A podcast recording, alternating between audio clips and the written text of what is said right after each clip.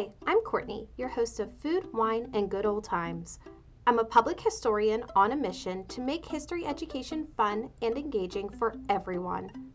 In this podcast, we'll dive into a wide variety of history topics that will spark your love of history and share a delicious food or drink pairing with each podcast along the way. So let's raise a glass to making history fun again. Cheers! Hey everyone, it has been a little bit since I've been on here, but welcome back to Food, Wine, and Good Old Times, a podcast where I talk about some of my favorite history topics and, of course, tie in some fun facts, um, some recipes, some drinks, a pairing with it. And like I said, it's been a while. I totally underestimated how challenging two under two is, but I finally feel like my head's above water and I am ready to create more podcast episodes for everyone here. When I was thinking about what I wanted to come back and talk about, there were so many different options, but one of my favorite things to talk about is obviously food, but specifically cookbooks. I can easily start up a conversation with anybody about a cookbook because it's something I just love reading. I can't help it, but when I walk into a bookstore or walk into the library, I am immediately drawn to cookbooks. I like seeing the pictures, I like seeing the recipes. There's so much fun that can happen with them. So, today I'm going to talk a little bit about the history of cookbooks, but also talk a little bit about some of the women who really made an impact in the history of cookbooks and how they are read and used today. So, of course, before I get started, I have to talk about cookbook history in general because, as you know, if you've listened to my podcast before, I really like to start with a broad history and get a little more specific as we go. But for cookbooks, the first cookbook was known as the Yale Culinary Tablet, which dates back to 1700 BCE, uh, which is really cool to see that recipes were being recorded and shared with others all the way back then. I mean, you know that food has obviously been made forever, but recipes, I think sometimes we think are a newer thing when really they've been around forever. And the first recorded cookbook that's still in print is called Of Culinary Matters, and that was written by Epicus um, in the fourth century AD. So we see that this really old cookbook is still available for purchase today with this cookbook, it was originally published in Latin, but now it's available in many different languages since it is so iconic. And we don't see the first cookbook written by a female or a known female until centuries later, but it's safe to say that cookbooks during this time, there were some that were um, published as anonymous for the author. And there's a really good possibility that a woman wrote this cookbook under this kind of title so that way it wasn't known that she had written it. We see the first cookbook published by a female author in 1664, and that was published by Hannah Woolley. And she published her cookbook, which was called The Cook's Guide. And this was basically a compilation of a lot of different recipes on how to maintain a kitchen in a home. She was also a home physician for her time, and she originally wrote on remedies and beauty routines as well. So she was truly a well rounded homemaker for her time. Her most successful cookbook was Queen Like Closet or Rich Cabinet, and that was published in 1670. So we see that, yes, she did create the first cookbook published by a female, but her most successful book wasn't published for several years later. And I'll be sure to post a picture of the cover of this book to my Instagram and Facebook pages because the artwork that's featured on it is really unique in showing the traditional cooking methods that would have been used during this time. They're cooking over a fire, they're using, um, you know, more of like the wood fired ovens, they've got cauldrons hanging over, they're using, um, what are those things called? The little turny things. I can't think of it for some reason. Um, they're using those kind of traditional cooking methods. So it's fun to see how those cooking methods have changed and developed over time. So I'll be sure to post that. But moving on to another influential woman in cookbook history, is orphan Amelia Simmons. Um, she is influential because she published the first cookbook in America, and it was called American Cookery, which was published in 1796. She was noted as an orphan with her publication, but nothing's really known about her besides her cookbook. So there is a little speculation if she actually did write this or not.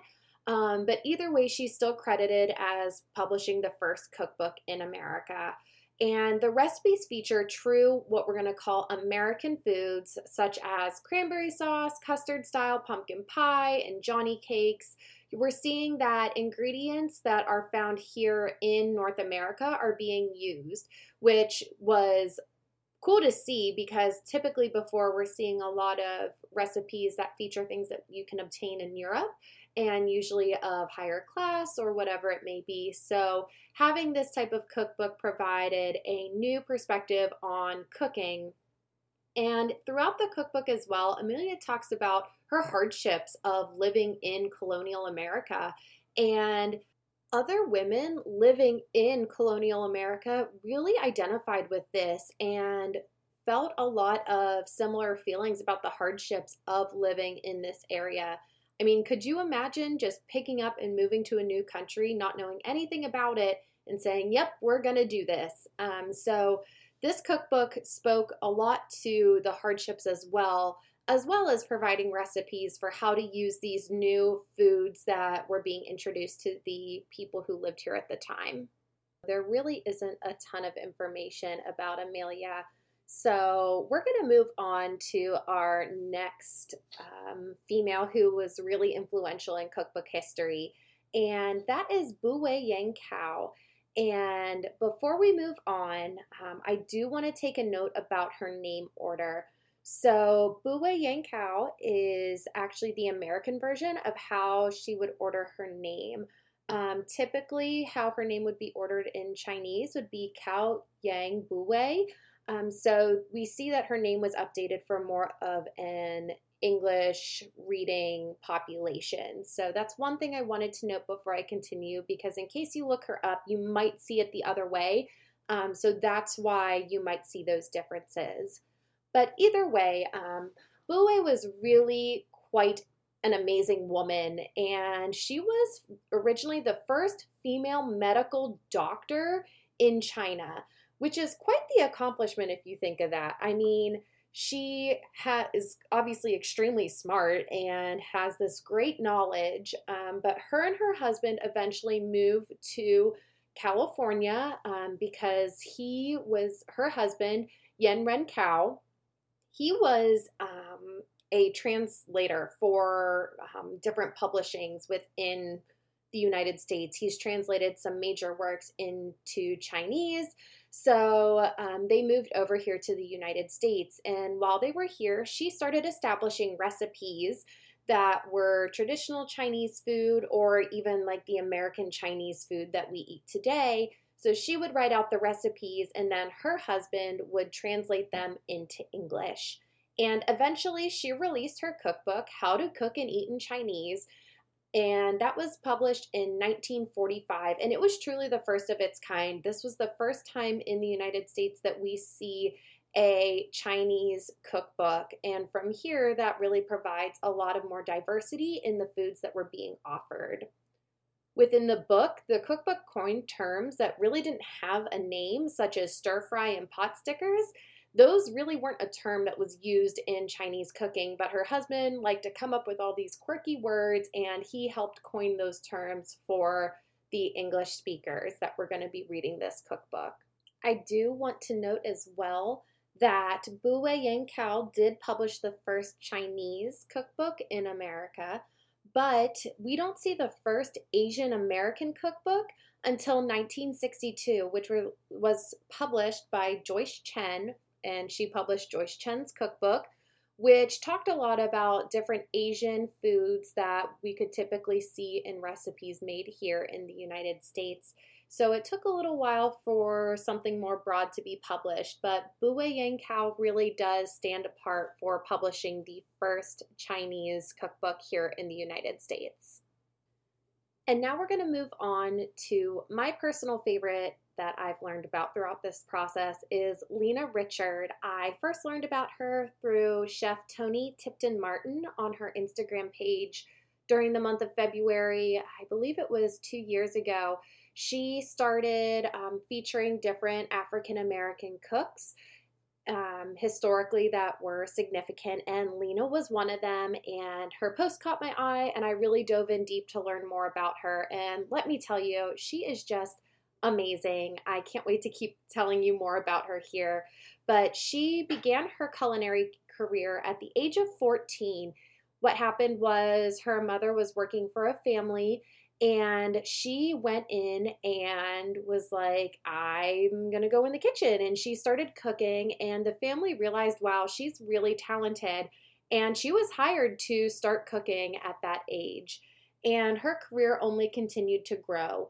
She went to culinary school, but she actually was a lot better than most of the people there. And she was teaching them different skills that they should know she came home and she was truly a businesswoman. She owned multiple restaurants. She ran a culinary school. She even had a frozen meal business. I mean, Lena was not messing around when it came to making a name for herself and in the culinary world. And she self published her first cookbook, Lena Richard's Cookbook, in 1939. And this cookbook was so good that it was starting to catch the attention of food writers and critics across the country, and soon Lena was really gaining a lot of popularity. She then went on in 1949. She was offered her own cooking show. And this was extremely significant because she was the first African American woman to have her own cooking show. And there's a few things to note about Lena and being offered her show. First of all, she like I said, it was the first African American woman to have her own culinary show, which is extremely significant because she was not only a black woman in the United States, but she was a black woman living in an extremely racist South where Jim Crow era laws were still in full force. And it was so significant that she was able to have this opportunity and to really go against what was the normal for that time. So she's making history not only for herself, but showing other people of color that this was a possibility. I also like to note that when Lena got her show offer in 1949, this was 13 years before Julia Child had her cooking show. So Lena was truly setting the way for what culinary television was going to look like and her show was extremely popular. Um, but unfortunately, she suddenly passed away two years after she was given her show opportunity. So we didn't get to see the full extent and impact that Lena could have made in history. But we can see from her time in the field and through her life that she really set an example for people of color that there is a place for everyone in a kitchen and that there is that opportunity to rise above the segregation and the rules and limitations put on people of color during this time, that anything's really possible. I think she's a great example of how to overcome challenges. And Lena is obviously one of my favorites. So if you want to look anybody up, um, I highly recommend looking her up. She does have another cookbook. It's called the New Orleans Cookbook, where she talks about some traditional recipes and whatnot. So she's really great to read about, and I hope you liked learning about her as much as I have, because clearly I can't stop talking about her. But I will start talking about someone else now, and I mentioned her briefly when I was talking about Lena, but I can't continue this podcast without mentioning the ever famous Julia Child. Uh, she is so iconic that I felt like it was necessary to bring her in for this, and she didn't start learning to cook until she was an adult. Her husband was the US diplomat located in France, and while they were living there, Julia got really bored. She was like, I'm bored, I don't know what to do. So she started taking cooking classes and really took to it. She highly enjoyed French cooking. And through that process, that's how she met Simone Beck and Louisette Bertholle. And they were in the process of writing a cookbook and they needed an American to provide perspective on the recipes in the format because the aspect of the cookbook was teaching Americans and other people how to cook French food and using traditional French cooking methods. And this cookbook was called Mastering the Art of French Cooking. The cookbook was released. It was kind of popular, um, but what really set Julia on the track for success was when she came back from France, she did make a brief television appearance. But whenever she was asked to be on the show, she did not want to just sit there and talk. She said, I need to be interactive. And in true Julia, big, bold personality fashion, she got a hot plate and a skillet and some eggs, and she made an omelet while talking on television. And people went wild for this. They were like, This is great. We want more. And because of that, she was offered her own TV show, and it was called The French Chef. And this show continued on for a while. She wrote several other cookbooks, um, but the Mastering the Art of French Cooking didn't become a bestseller until 48 years after its original publishing date. And if you aren't sure why that's the case, it is because there was a film released called Julie and Julia, which made the cookbook super famous. So, if you don't know the concept of the movie, a woman named Julie was at home and she wanted to cook through mastering the art of French cooking in a year. And there's like over 300 some recipes in this cookbook, so it's quite the feat. And um, she did do it. She blogged about her process as well, and that was turned into a film. And because of that, we see that this cookbook became even more popular. So, the reason I wanted to include Julia Child in this is that not only did it help make her famous and get her a true cooking show, but we see that it inspired more people in the future and made more films based off of it. She still carries a really big legacy. There is a Food Network show. I don't know if it made it past one season, but it involved Julia Child and cooking. I don't really know. Um, I've never watched it, so I can't quite say what it's about, but she continues to carry this legacy throughout history. And food continued to play a huge part in her life up until she passed away. I guess right before she passed away, she really just wanted to make French onion soup. So we see that French cooking truly was part of who Julia Child was. And I've got one more that I'm going to talk about with you all today, and this is Edna Lewis. And Edna Lewis was um, born and raised on a farm in Virginia. So when she learned how to cook, it was out of necessity. She needed to cook for her family, and she really learned how to live off the land, use those homegrown ingredients, home raised ingredients, and she started her culinary career doing that. She continued to cook. Um, people came to know her within the area. She gained more popularity, and eventually she made her way to New York City and she worked at Cafe Nicholson, which was quite the place to be, I suppose. She was the chef there, and people would travel in. A lot of famous people would come in to try Edna's cooking. And in her time there, it was a little fancier, um, more upscale dining. And she did write cookbooks throughout this, but she was starting to gain a name for herself. The cookbook that made her most famous, though, was her cookbook called The Taste of Country Cooking, which was released in 1976. And what set this cookbook apart from any other cookbook that she wrote or any that were written up to this point was that she really took this opportunity to focus on storytelling in this cookbook, she wrote a lot of home recipes, recipes she grew up on, really that home style cooking. But with the recipe, she wrote about the memories that she associated with it or the stories that went along with this recipe.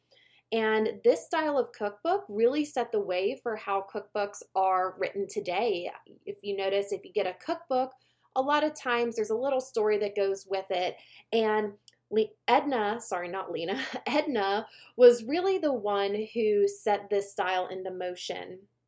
And Another thing that really set Edna apart as well is no, she was not the first African American to publish a cookbook, and neither was Lena Richard. But um, one special thing about Edna was that she was the first African American woman to gain international success through her cookbook. Her cookbook was so popular, it was being sold worldwide. So Edna really set a new standard for what cookbooks should be about and how food can really initiate those memories and those feelings of home through this storytelling format and she was setting you know historical landmarks for people in the culinary world being the first african american female to gain this international success.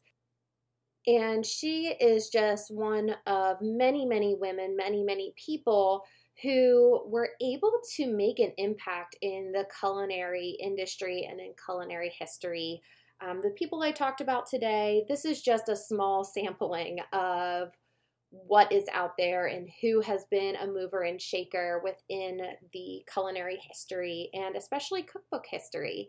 And this is such a fun topic for me to talk about because obviously I love food and I like talking about it a lot. And cookbooks are really something that kind of brings me that sense of comfort of I love curling up on the couch and reading cookbooks and looking through them. So I hope you really enjoyed this. If you're looking for some fun cookbooks to read, my personal favorites, um, as I mentioned her earlier, Toni Tipton-Martin. Uh, she wrote a cookbook. It's called Jubilee, and it is all about African American cooking. And not only does it have great recipes, but it is so historically rich that I highly recommend it to anybody. I truly read this book cover to cover. It is so good, so you should get it. I know it is at the Erie County Public Library if you're looking for it. And then I like anything Half Baked Harvest because I just think her recipes are super fun. Um, but there's so many out there, and if you have any fun ones, be sure to share them with me because I always love taking new cookbook suggestions. And as always, I like to end my episodes with a pairing, whether that's a recipe or a drink. And today I have a little bit of both for you. So, my suggested recipe for you to try are potato puffs. And this recipe is actually from Lena Richard cookbook.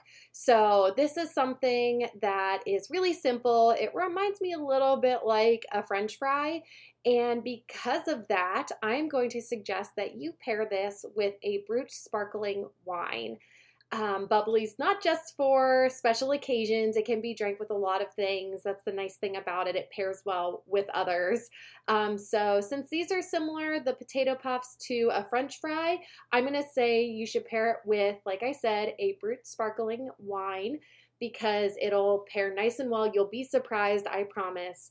And if you aren't into drinking but want something similar, I highly recommend um, Frey or Free, it's F R E um, sparkling wine. It is alcohol free and it's really good. I drank it a lot whenever I was pregnant um, with both my boys because I missed wine, and it was a great substitute. So, those are my pairing suggestions for this month's episode. As always, I will share the link for this month's recipe on my Instagram page, my Facebook page, and it will also be in the podcast description on the Buzzsprout website. So you can find the recipe there. And I will also provide a link for um, finding the Frey alcohol free sparkling wine as well. You can buy it in most uh, state stores in Pennsylvania. As for other states, I'm not sure where you would find it, but um, I'll provide a link for that as well. Well, that's all I have for you this month on food, wine, and good old times. Be sure to tune in next month for our next exciting podcast. You can head to my Facebook or Instagram page, CB Historical Consultant.